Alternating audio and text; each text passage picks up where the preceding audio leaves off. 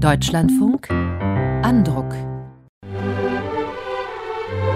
Die S P D ist als Erste auf dem Platz. Wir haben jetzt auch einen Programmentwurf. Ein klares Entlastungssignal für Unternehmen, was die Steuern anbelangt. Wir werden im nächsten Kabinett das größte Klimaschutzpaket beschließen. Dieses Wahlprogramm rückt die AfD dann noch weiter in eine rechtsnationale Ecke. Wir werden niemals mit der Union koalieren. Die F D P will sich damit auch von der Union absetzen. Davon findet sich in dem Programm nichts. Unsere Kollegen bei der politischen Lesart von Deutschlandfunk Kultur und wir bei Andruck haben die Wahlprogramme der Parteien als politische Literatur gelesen, immer nach einheitlichen Kriterien. In den vergangenen Wochen konnten Sie bereits die Beiträge über Linke und Bündnis neunzig Die Grünen hören, über AfD, F D P und C D U C S U. Heute gibt es den sechsten und letzten Teil der Reihe. Catrin Stövesand stellt das Wahlprogramm der S P D vor. Die unverständlichste Phrase. Wirklich unverständlich ist tatsächlich nichts an diesem Programm. Vieles aber unkonkret oder und einfach zu viel des Guten, um glaubhaft zu sein. Etwa, Zitat, mit unserer Politik werden wir dazu beitragen, dass die Ungleichheit überwunden wird, Sicherheit im Wandel garantiert ist und neue Zuversicht entsteht. Das ist selbst für Optimisten ein bisschen happig. Ungleichheit kann man eindämmen oder aufhalten, aber wohl kaum abschaffen. Und Wandel bedeutet per Definitionem Unsicherheit, wird auch später im Text treffender als Chance definiert.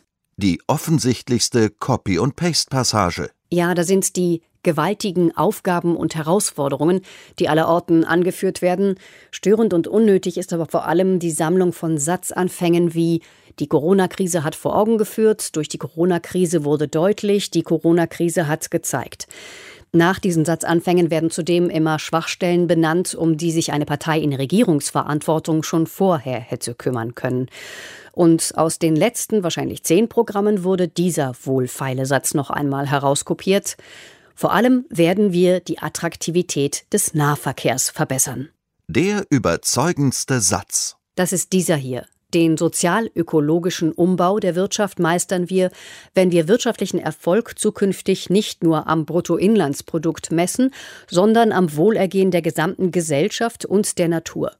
Gefolgt von diesem: Wir wollen die Vermögensteuer wieder in Kraft setzen, um auch die Finanzkraft der Länder für wichtige Zukunftsaufgaben zu verbessern. Das ist glaubwürdig und anschlussfähig. Ach, und äh, wird gegendert? Und ob. Das Sternchen ist Programm, wirkt auch ganz natürlich und zeigt an dieser Stelle mal eine klare Distanz zur Schröder-Ära. Gedöns ist das für die Sozialdemokraten nicht mehr. Ganz konkret, was ist für die S P D die wichtigste Baustelle? Ganz klassisch sozialdemokratisch, die Arbeits- und Sozialpolitik. Wer Vollzeit arbeitet, soll auch seinen Lebensunterhalt vollständig bestreiten können. Der Mindestlohn soll erhöht, das Rentenalter nicht draufgesetzt werden, gute Bildung und Aufstiegschancen für alle. Und der Appell der Genossen an Zusammenarbeit und Solidarität, auch innerhalb Europas.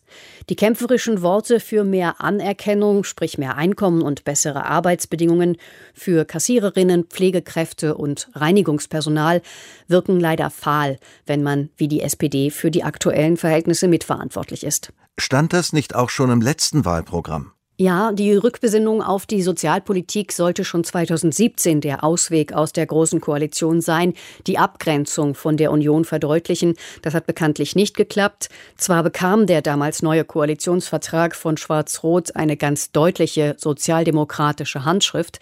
Das hatte die S P D für eine weitere Zusammenarbeit ausgehandelt. Aber punkten kann die Partei damit nicht. Auch deshalb setzt sie jetzt erkennbar auf zwei Wunschkoalitionspartner. Natürlich hat auch die Die S P D das Klimathema entdeckt und bietet sich damit den Grünen an. Und in der Sozialpolitik gibt es einige Überschneidungen mit der Linken. Zum Schluss das Lesevergnügen auf einer Skala von eins bis zehn. Schon eine sechs bis sieben, denn die S P D kann einfache, klar verständliche Sätze formulieren und beschränkt sich auf fünfundsechzig Seiten.